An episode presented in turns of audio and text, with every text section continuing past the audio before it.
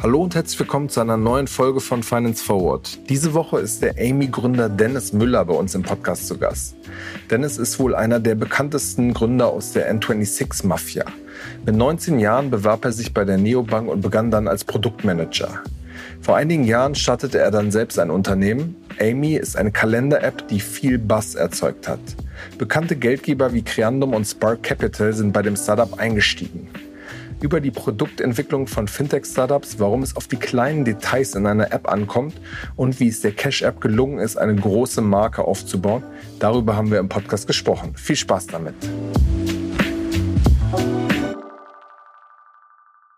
Hallo Dennis, herzlich willkommen bei Finance Forward. Kasper, vielen Dank für die Einladung. Sehr gerne. Dennis, du bist einer der, äh, würde ich sagen, bekanntesten Alumni der äh, Neobank N26. Hast da deine äh, Karriere damals als sehr junger Mensch äh, gestartet. Wie bist du damals da überhaupt darauf aufmerksam geworden und wie bist du da hingekommen? Ich war schon immer, also seit ich zwölf war, schon sehr, sehr, sehr an Technologie interessiert. Und ähm, dann, also habe ich in Hamburg gelebt und habe von N26 sehr früh mitbekommen. Ich war, glaube ich, einer der ersten 10.000 User ungefähr. Klar, der, der erste Antrieb, der initiale Antrieb war die transparente Karte, aber vor allen Dingen damals ähm, die Abhebung im Supermarkt bei Rewe. Ich hab in einem, war in einem Fitnessstudio, da war nebenan Rewe, sprich N26 hat mir mein Leben sehr einfach gemacht. Und so bin ich aus Produkt aufmerksam geworden. Und als ich dann mir die Frage gestellt habe, hey, was möchte ich eigentlich jetzt beruflich machen? Also ich, ich war damals 19, da bin ich wirklich ganz simpel. Ich habe mein iPhone aufge äh, unlocked und bin die Apps durchgegangen. Natürlich die meisten waren in den USA und habe mich da auch relativ fleißig beworben. Natürlich keine US-Firma stellt einen 19-jährigen Deutsch an, der jetzt nicht, nicht nichts Besonderes vorzuzeigen hat. Wo hast du, wo hast du dich da so be beworben? Damals, also es war 2016, glaube ich. Meine oder, oder die Stelle, wo ich am, am, am meisten begeistert war, war Uber. Ich habe sehr, mir sehr viel Mühe bei der Bewerbung gegeben, habe viele Referrals gesammelt. Nichtsdestotrotz habe ich äh, hat es nicht geklappt.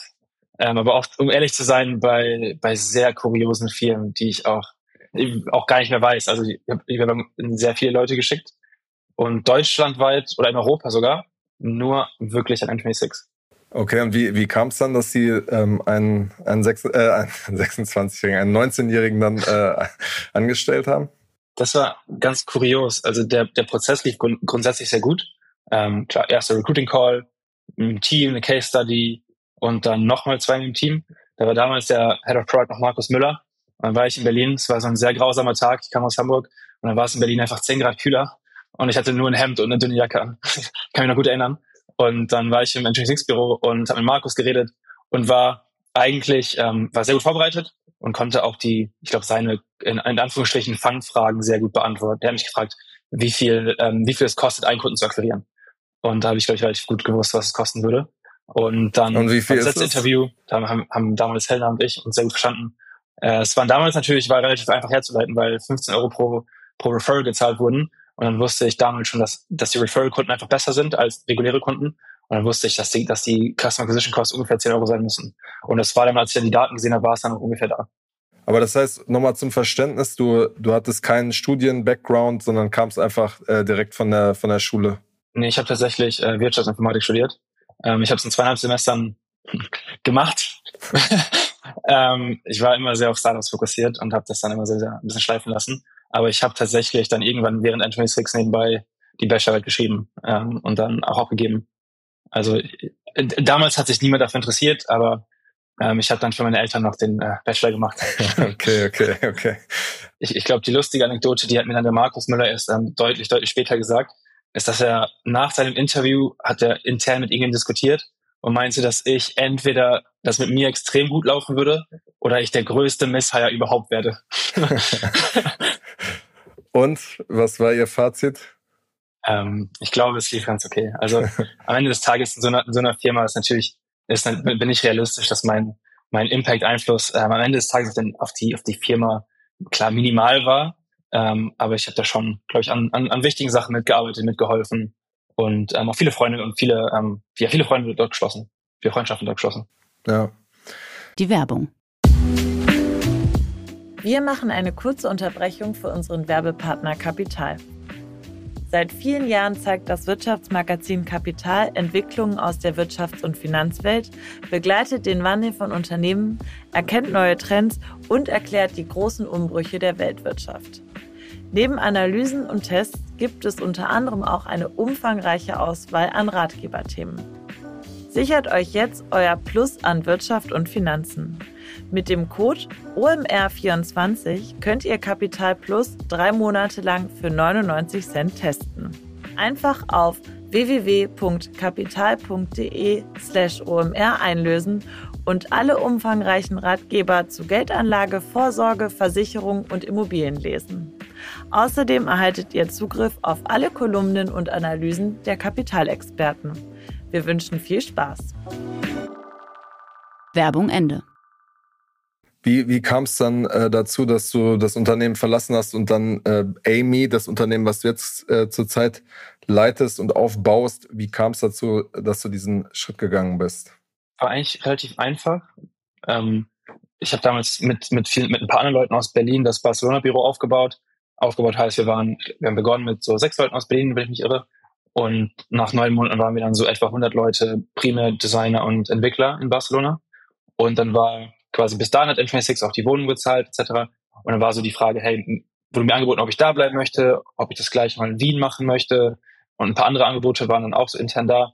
Und ich habe mir dann einfach gedacht, ist irgendwas von den Angeboten, die ich von euch habe, ist besser als das, als Barcelona aufzubauen? Und dann war relativ schnell die Antwort nein, das würde entweder gleich cool sein oder, oder weniger interessant. Und dann war eigentlich der Zeitpunkt ideal. Da gab es damals relativ viele Abgänge im Produktbereich. Und dann war quasi waren eh viele von den Leuten, mit denen ich bei N26 in Anführungsstrichen aufgewachsen bin, waren eh weg. Und dann war es für mich deutlich einfacher, einfach dann selbst generell von vorne zu beginnen. Und dann war es, war es eine einfache Entscheidung, weil ich wusste, dass ich immer schon gründen wollte. Und ich habe hab mir gedacht, dass ich nie wieder, nie bereiter sein werde. Weil später im Leben weiß man zwar mehr, hat mehr Kontakte, aber man hat auch mehr Verantwortlichkeiten. Und dementsprechend war durch den Mix ähm, und die Balance damals sehr gut. Hm.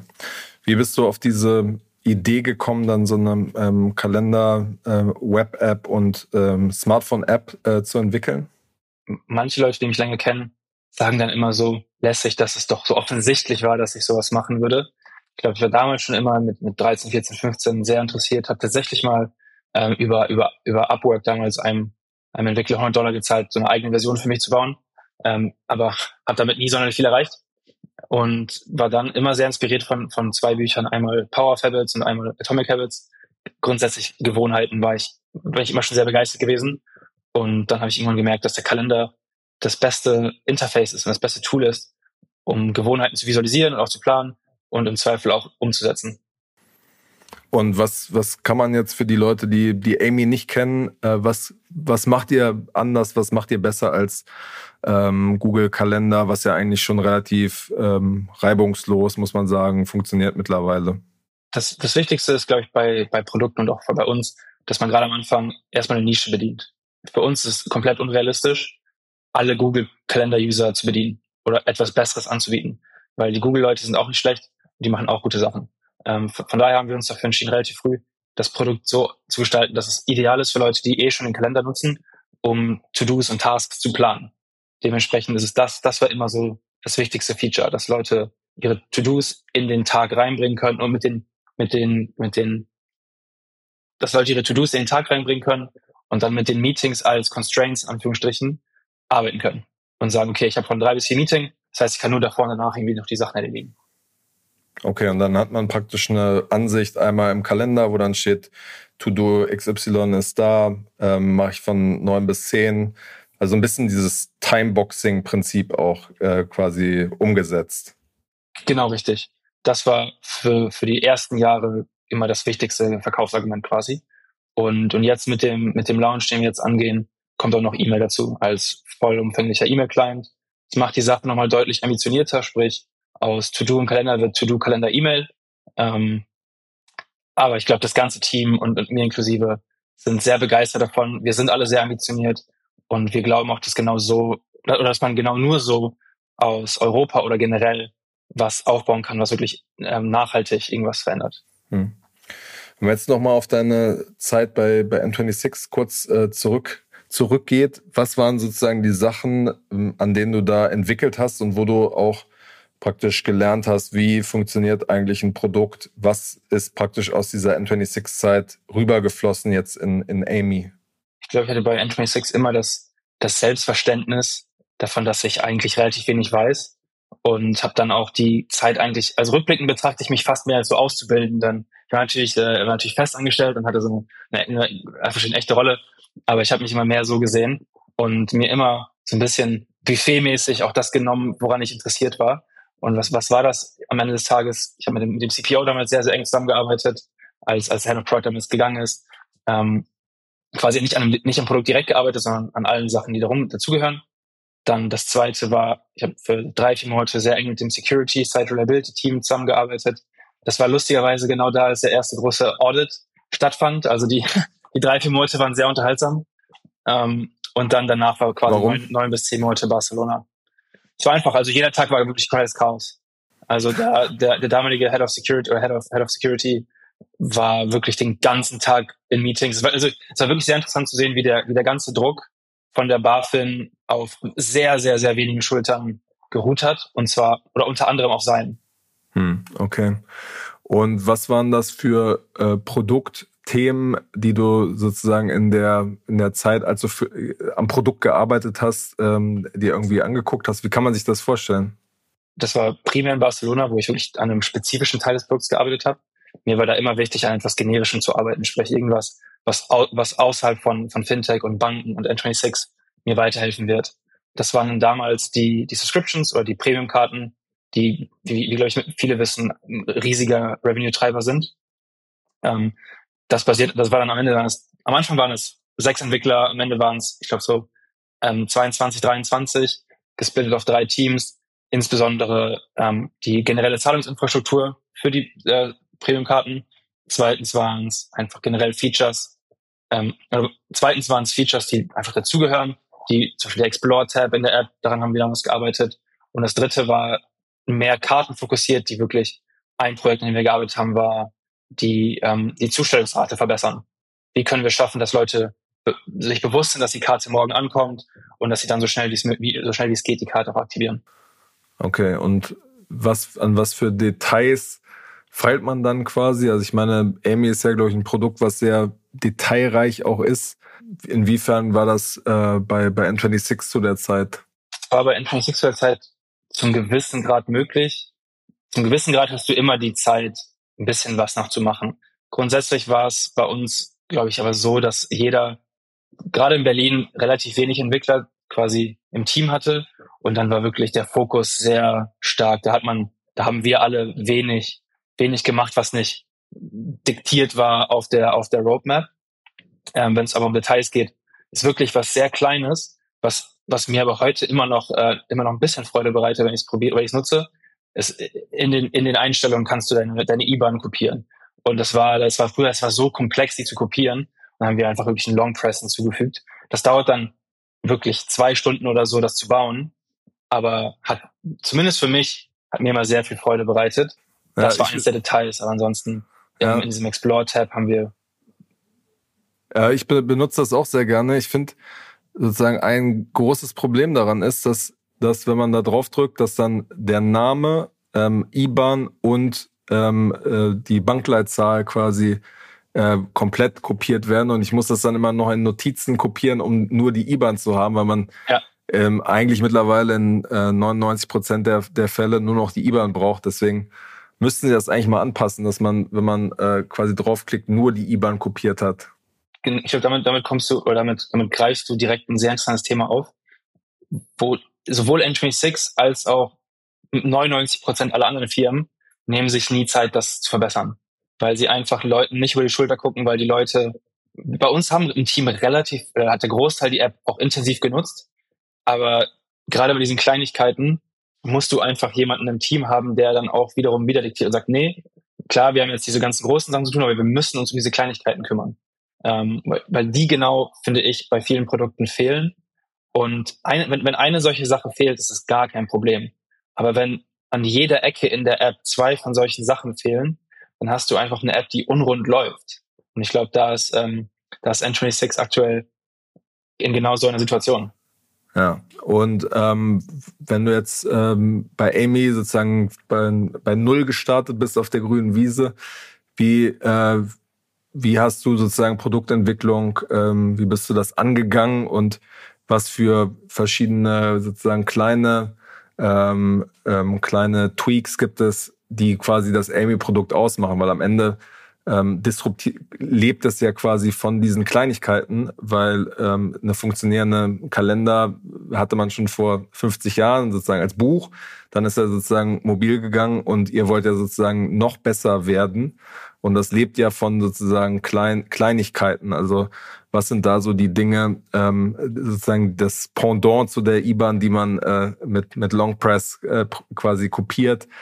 Wie ist das ähm, ähm, bei Amy sozusagen dann ins, ins Produkt geflossen? Man muss natürlich immer dazu sagen, dass wenn man, wie du sagst, bei einer grünen Wiese beginnt, ist alles zum gewissen Grad einfacher. Du hast eben nicht diese ganzen alten Sachen, die du dich kümmern musst.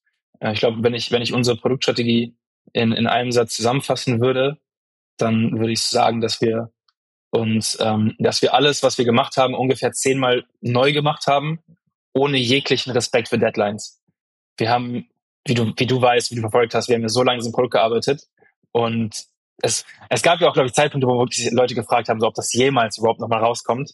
Und das ist, glaube ich, dieser Aspekt, dass wir quasi gesagt haben, so, dass wir einfach dem Druck standhalten und sagen wir, es kommt raus, wenn es rauskommt. Und das war so ein bisschen die, generell die Strategie.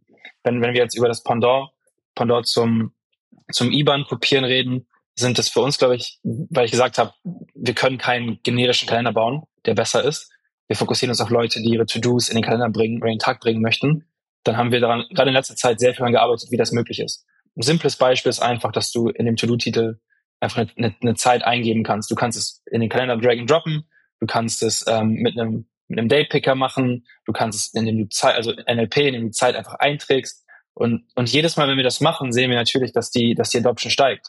Weil Produktivitätstools genauso wie Banken, Banken vielleicht fast noch mehr, sehr persönlich sind da hat jeder seinen eigenen Ansatz, jeder hat, hat stellt sich das anders vor.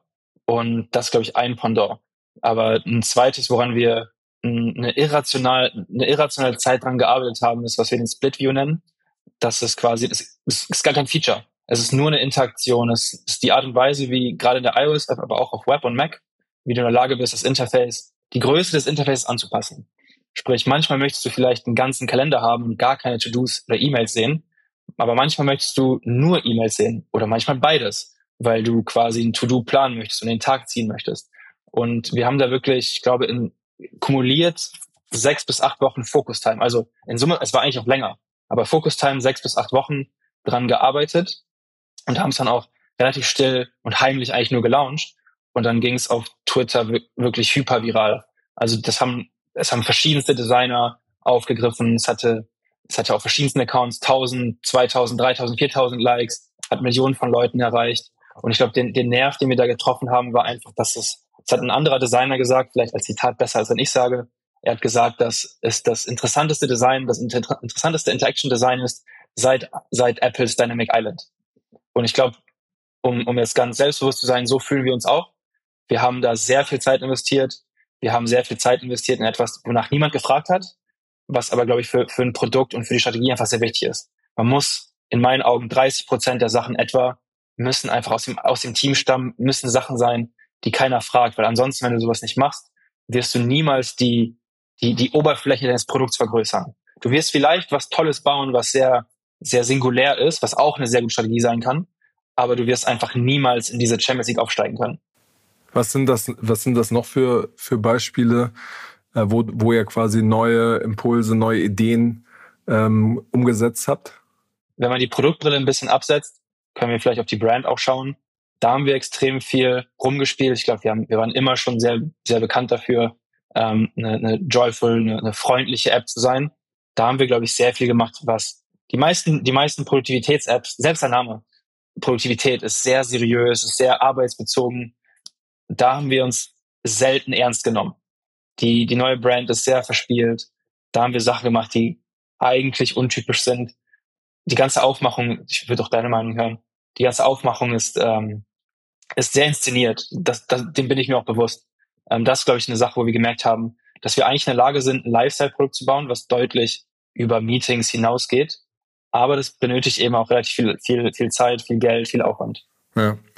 Ich meine, ähm, ja, was sozusagen mit der, mit der, mit dem Markenaufbau so ein bisschen einherkam, in den, seit ihr gestartet seid, war ja, dass es einfach viel, viel Bass gab, ohne dass es erstmal ein Produkt gab. Also Reandom hat dann investiert, äh, die ja für ihre vielen so Fintech-Wetten äh, bekannt sind. Sicherlich ein sehr guter VC-Name.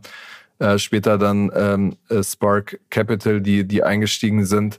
Und du hast sehr viel, äh, äh also sehr viel und gut, glaube ich, die verschiedenen Netzwerke bespielt, ähm, dass man sich dann irgendwann gefragt hat, okay, kann, kannst du diesem Erfolgsdruck standhalten? Ja, weil man natürlich, wenn man ohne Produkt so, so viel ähm, äh, Marketing macht, so viel nach draußen geht, ist natürlich die, die Erwartungshaltung auch extrem hoch, wenn man dann die App runterlädt. Und ähm, ja, ich kann mir dann schon vorstellen, dass gerade wenn man viele so Kleinigkeiten ähm, noch nicht auf den ersten Blick sieht, dass dann vielleicht manche Leute auch erstmal enttäuscht sind, oder?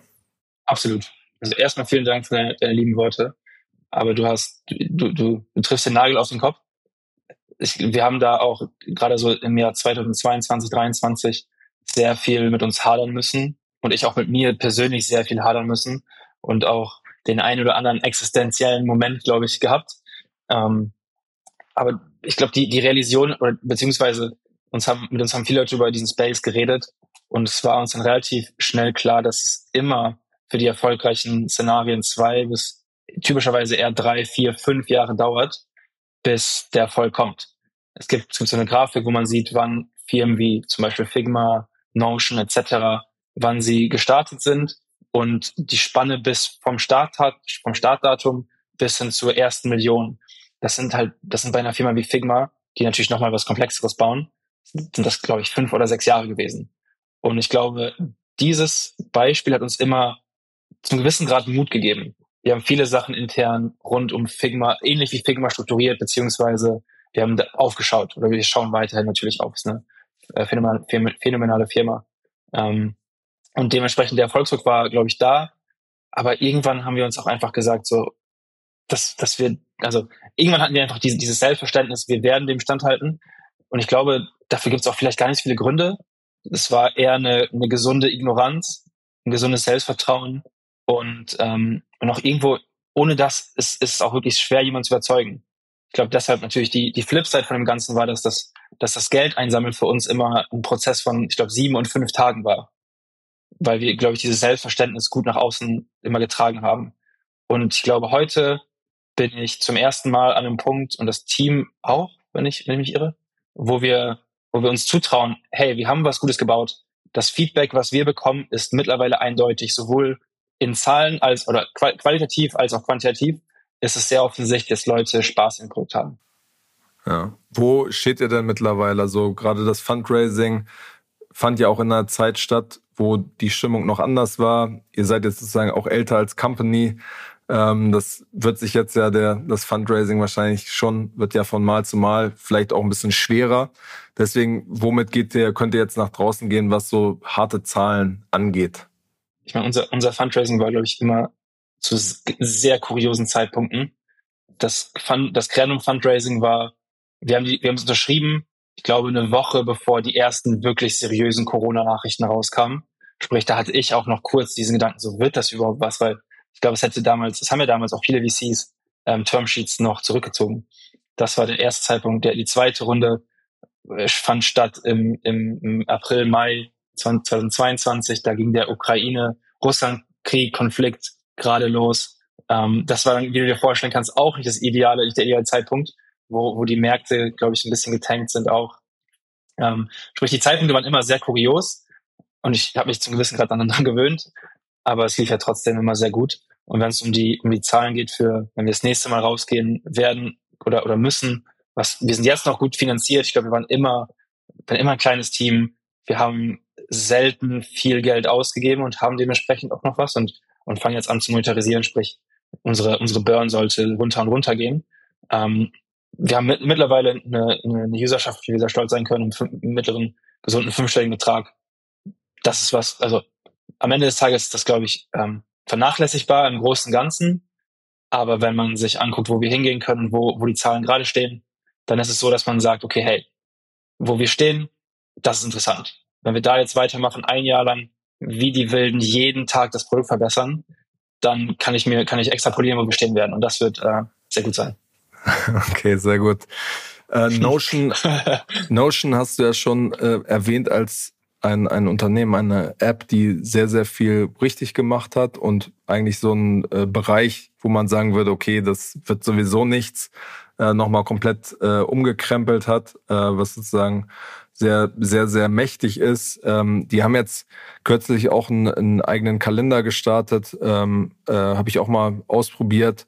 Ähm, ja, wie, wie sehr bereitet ihr das schlaflose Nächte dass so jemand Großes dann ähm, äh, auch mit Kalendern startet? Ich muss, muss ehrlich sein, als ich das erste Mal mitbekommen habe, das war vor so drei Wochen, da habe ich, war ich zumindest für einen Tag etwas demoralisiert. Und ich glaube, das gehört auch zu, egal wie viel Selbstverständnis man hat, wie viel Selbstvertrauen, das ist, glaube ich, unvermeidbar. Aber dann habe ich mich dann relativ schnell darauf fokussiert, nur die positiven Seiten darin zu finden. Und wir haben eine Reaktion vorbereitet auf den Launch, die, äh, glaube ich, ganz lustig war. Aber grundsätzlich waren wir im Team und auch in, in unserem Umfeld sehr überrascht davon, wie negativ die Wahrnehmung auf diesen Launch war, gerade auf, gerade auf Twitter und, und online generell und wie viel wir davon auch profitiert haben. Also unsere, unsere Daily Active User Zahlen sind dann relativ schnell, haben sich relativ schnell verdoppelt, ähm, innerhalb von kurzer Zeit. Und das war dann, ich sage, das hat, hat dann schon gut geschmeckt, ähm, dass quasi vor unserem Launch ein, in Anführungsstrichen, Competitor Arbeit für uns quasi erledigt und Leute uns rüberschickt. Weil den Kalender, den sie gelauncht haben, der ist ja Resultat einer Akquisition und war eigentlich ein sehr beliebt oder ist, ist ein sehr beliebtes Produkt gewesen in Klammern. Und da haben sie quasi nichts verbessert, aber zwei, drei Kleinigkeiten verschlechtert. Und glaube ich auch dieser, ich glaube gerade im Produktivitätsbereich sind Leute, nehmen es sehr persönlich und bilden, bauen eine Beziehung auf zu dem Produkt. Und wenn du dann Sachen wegnimmst, die eigentlich gut waren, hat das eben die Reaktion hervorgerufen. Sprich, rückblickend mit, mit jetzt einer Woche Abstand war es das Beste, was uns hätte passieren können. Okay. Was, was haben die da äh, rausgenommen? Wie meinst du? Also, ähm, die, die haben das, die haben das Logo geändert oder das App-Icon. Und ich muss ganz neidlos eingestehen, dass das App-Icon vorher extrem gut war. Es war einfach, es war technisch und designmäßig extrem gut gemacht und es war sehr beliebt und haben es dann mit einer relativ, in meinen Augen, lieblosen Version vom Notion-Logo ersetzt, die dann so einen Kalender imitiert. Das war tatsächlich, wurde sehr emotional aufgenommen. Ähm, und dann haben sie einfach quasi auch nichts hinzugefügt und im Zweifel haben sie Cron, so hieß das Produkt im Vorfeld, haben sie denen die Identität weggenommen. Und das Produkt, was früher Cron hieß, was sehr beliebt war, war eben Standalone und, und auch sehr beliebt. Und jetzt war die Reaktion online so, dass sich viele Sorgen gemacht haben, dass eigentlich keine coolen neuen Features mehr kommen werden, sondern dass alles, was jetzt in Zukunft kommt, immer bezüglich Notion ist. Immer nochmal die Integration verbessern. Und ich glaube, Leute sind da schon sehr begeistert, ähm, Standalone-Produkte zu, zu supporten, die eben eher unabhängig sind, wo noch viel passieren kann und nicht die von einer 100 oder ich glaube, der Umsatz von Notion wird irgendwo zwischen 100 und 200 Millionen, Millionen Dollar im Jahr sein. Das ist eben dann kein Underdog mehr, wie er mal war. Ja. Wenn du jetzt als jemand, der, der Apps generell ähm, international ähm, sehr genau beobachtet, wie funktionieren die, wer hat irgendwie coole neue äh, Ansätze, ähm, wenn du jetzt so mal auf die Kategorie Fintech-Apps äh, schaust, wie beurteilst du das, was im Moment sozusagen der, der Status quo ist, die, die großen Unternehmen, Cash App in den USA, ähm, Revolut in Europa, N26, Monzo, Bunk, wie, wie guckst du da drauf mit so ein bisschen Abstand und mit deiner Produktbrille? Ich glaube, der, Abstand ist wichtig zu erwähnen. Ich, mittlerweile ist, ist Fintech natürlich deutlich mehr Hobby und Interesse als, als alles andere. Und da gibt es auch Leute, viele Leute, die deutlich mehr wissen. Ich glaube, Cash App hat natürlich das erreicht, hat, Cash App hat das erreicht, was alle Leute in ihr Pitch Deck schreiben. Sie haben tiefe Market-Penetration erreicht, obwohl es Venmo schon gab. Sie haben eine Lifestyle-Brand aufgebaut. Sie haben extrem attraktive Brand-Partnerships ähm, gemacht. Sie verkaufen selbst Kleidung. Sie wurden zu einem, fast schon zu einem Verb. Sprich, all das, was du dir ausmalst, haben sie erreicht. Was ich persönlich extrem beeindruckend finde. Generell ist, ist Square oder Block eine, eine super beeindruckende Firma. Und wenn man auf die anderen Produkte, die du, die du genannt hast, schaut, finde ich eigentlich gerade persönlich Trade Republic am spannendsten. Ist natürlich sehr, sehr zeitlich mit ihrer, mit ihrer, mit ihrem Banklaunch. Ich muss aber sagen, dass gerade auch von so einer, von so einer Markenbildungsperspektive dieser, diese Kreditkarte extrem attraktiv ist. Dass die Creative Direction, wer auch immer die gemacht hat, hat, glaube ich, eine Beförderung verdient. Auch wenn ich meinem Freund Dean da zustimme, dass das irgendwie noch, also es ist sehr gut gemacht, aber irgendwo fehlen da die letzten zwei Prozent einfach. Da sind, da hätte man mit ein bisschen, mit 20.000 Euro mehr Budget wahrscheinlich nochmals deutlich besser machen können. Das sind Was meinst du damit genau? Öff, öffne mal die Trade Republic Seite auf einem großen Screen. Da sind dann die Abstände komplett zerfetzt. Also die, die Seite liest sich einfach sehr schlecht auf so einem großen Screen zum Beispiel. Ähm, aber auch die, auch die Assets, also die, die Market, Marketingmaterialien sind von der Idee her phänomenal. Ich finde die Art und Weise, wie sich die, wie sich die Charaktere oder die, oder die Personen darin spiegeln, dass das auch, dass sie das auch fast als einziges Asset nutzen, ist eine extrem, also finde ich extrem gut gemacht. Aber dann muss man einfach mehr Geld in das Licht investieren von, von dem Shoot und sowas. Aber grundsätzlich, was man natürlich auch da als Kommentar, glaube ich, nochmal an erwähnen muss, ist, dass, dass es auch in den USA ein, ein Produkt gibt, eine, eine, eine Kreditkarte, die diese Direction genau so schon gemacht hat. Sprich, es bleibt am Ende irgendwo aber auch eine Kopie. Ja. Wie siehst du, wie schaust du auf. Falls du es äh, kennst, das heißt Atlas, Atlas Card. Wie, wie schaust du auf äh, Re Revolut, ähm, die ja äh, sozusagen das, mit das wertvollste sozusagen Neo-Banking-Startup in Europa sind? Ähm, ich persönlich finde die, fand die App meist immer ein bisschen zu, zu überladen und an manchen Stellen so ein bisschen zu ähm, imperfekt, also für eine, für eine Bank-App dann irgendwie so eine Übersicht mit Shop-Partnern, wo dann keine Shop-Partner in meiner Stadt sind zum Beispiel. Aber sonst, ja, machen die sicherlich auch viel, viel richtig. Wie, wie schaust du da drauf? Revolut finde ich grundsätzlich, Revolut, Revolut finde ich grundsätzlich logischerweise sehr, sehr interessant. Seitdem ich N26 verlassen habe, hatte ich auch die Gelegenheit, mit, mit, mit ein paar Leuten, die bei Revolut relativ hoch waren, äh, zu, zu sprechen, auszutauschen, auch sehr ehrlich paar Sachen, ja, wie es bei, wie, wie es bei N26 und wie es bei Revolut gelaufen ist, zu hören. Und ich war, war mal ein bisschen überrascht über, auch über deren Selbstverständnis und wie, wie viel, wie viel besser sie sind. Und ähm, ich finde es eigentlich sehr interessant als Beispiel. Sie haben ja ihren, ihren Product Market Fit eigentlich über, über Foreign Exchange gefunden. Das war damals ja überall in der App. Die ganze App ging ja um, um, um andere Währungen. Ähm, mittlerweile ist es deutlich schwerer zu finden, was natürlich Sinn macht, weil das Produkt sich extrem entwickelt hat wenn ich mir mal angucke, wie sie das Produkt ausrollen, bin ich eigentlich mal ein bisschen überrascht. Weil mit jedem, mit diesem, mit jedem Revolut-Update, und die sind, glaube ich, bei Revolut 9 oder so, ändert sich quasi alles. Und nicht auf eine unbedingt ideale Weise. Ich glaube, wenn man das, man kann es von beiden Seiten sehen, wie, wie eigentlich viele Sachen.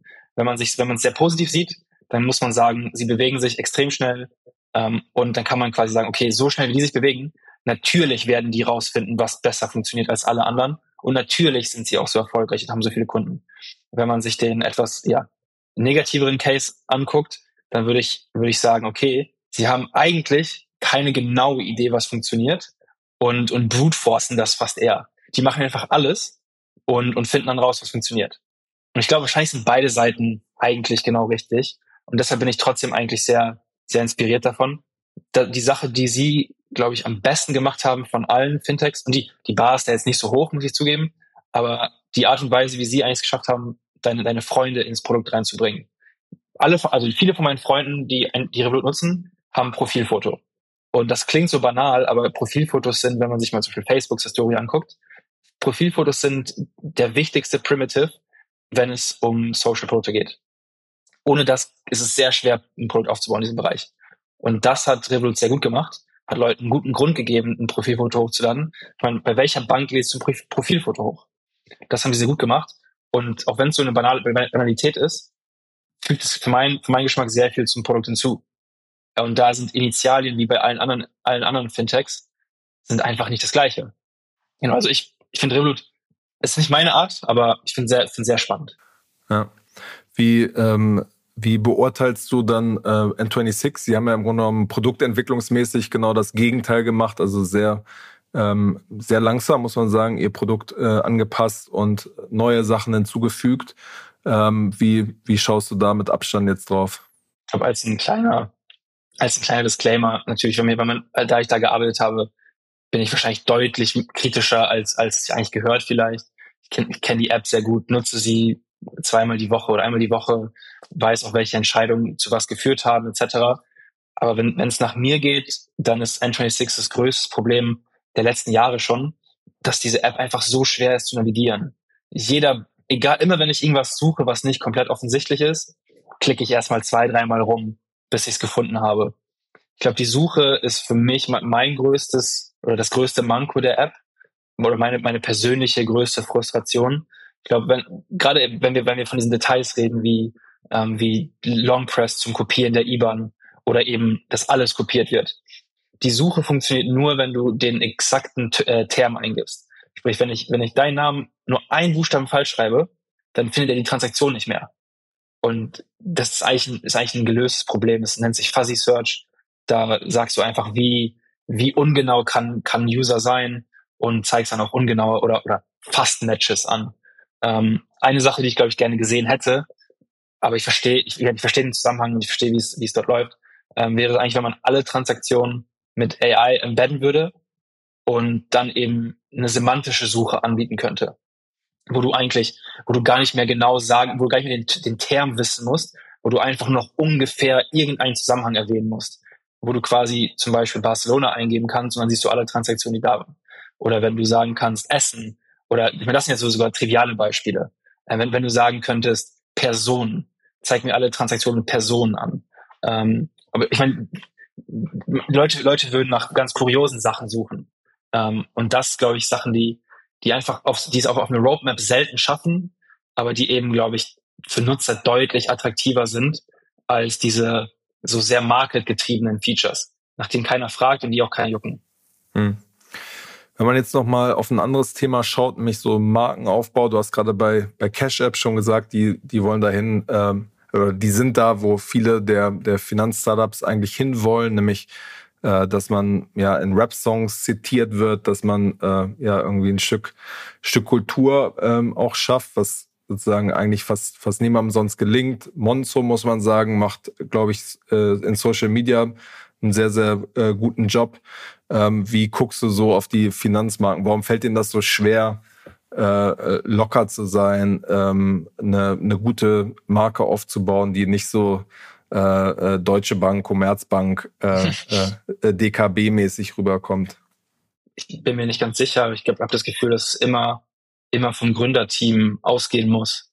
Wenn das Gründerteam ein bisschen steif ist, dann wird es auch sehr schwer, eine, eine, eine dynamische Marke aufzubauen. Ich meine, schau dir mal Jack Dorsey an. Jack Dorsey ist ja wirklich alles andere als steif. Und Jack Dorsey ist, glaube ich, sehr, sehr intelligent und weiß ganz genau, wie er mit diesen Leuten, wie er mit einem Jay-Z umgehen muss. Ich glaube, er und Jay-Z sind, glaube ich, sehr gut, sehr befreundet, wenn ich es nicht falsch verstehe. Ähm, ich glaube, das fehlt, wenn ich jetzt auf, auf all diese, auf all die Produkte, die du genannt hast, wenn ich auf die schaue, und, mit, und ich kenne die Gründer natürlich nicht alle, oder auch alle gar nicht so gut oder teilweise gar nicht, da habe ich nicht das Gefühl, dass einer davon besonders persönlich besonders dynamisch ist. Und zum Beispiel jetzt auf, ähm, wo jetzt andere mehr lifestyleige Marken die Gründer einladen würden. Ich glaube, die ganzen anderen Lifestyle-Marken wollen auch gar nicht so sehr mit diesen Fintech-Gründern, oder es geht gar nicht um Fintech-Gründer eigentlich. Die meisten Gründer eignen sich nicht so gut für Lifestyle-Produkte. Und dementsprechend fällt es eben genau andersrum, fällt es ihnen dann auch sehr, sehr schwer, Lifestyle-Produkte zu bauen.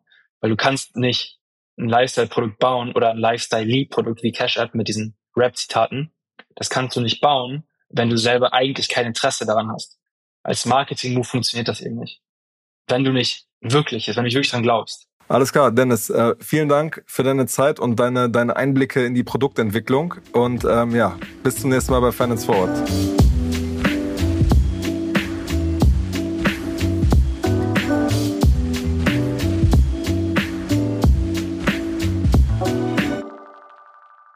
Dieser Podcast wird produziert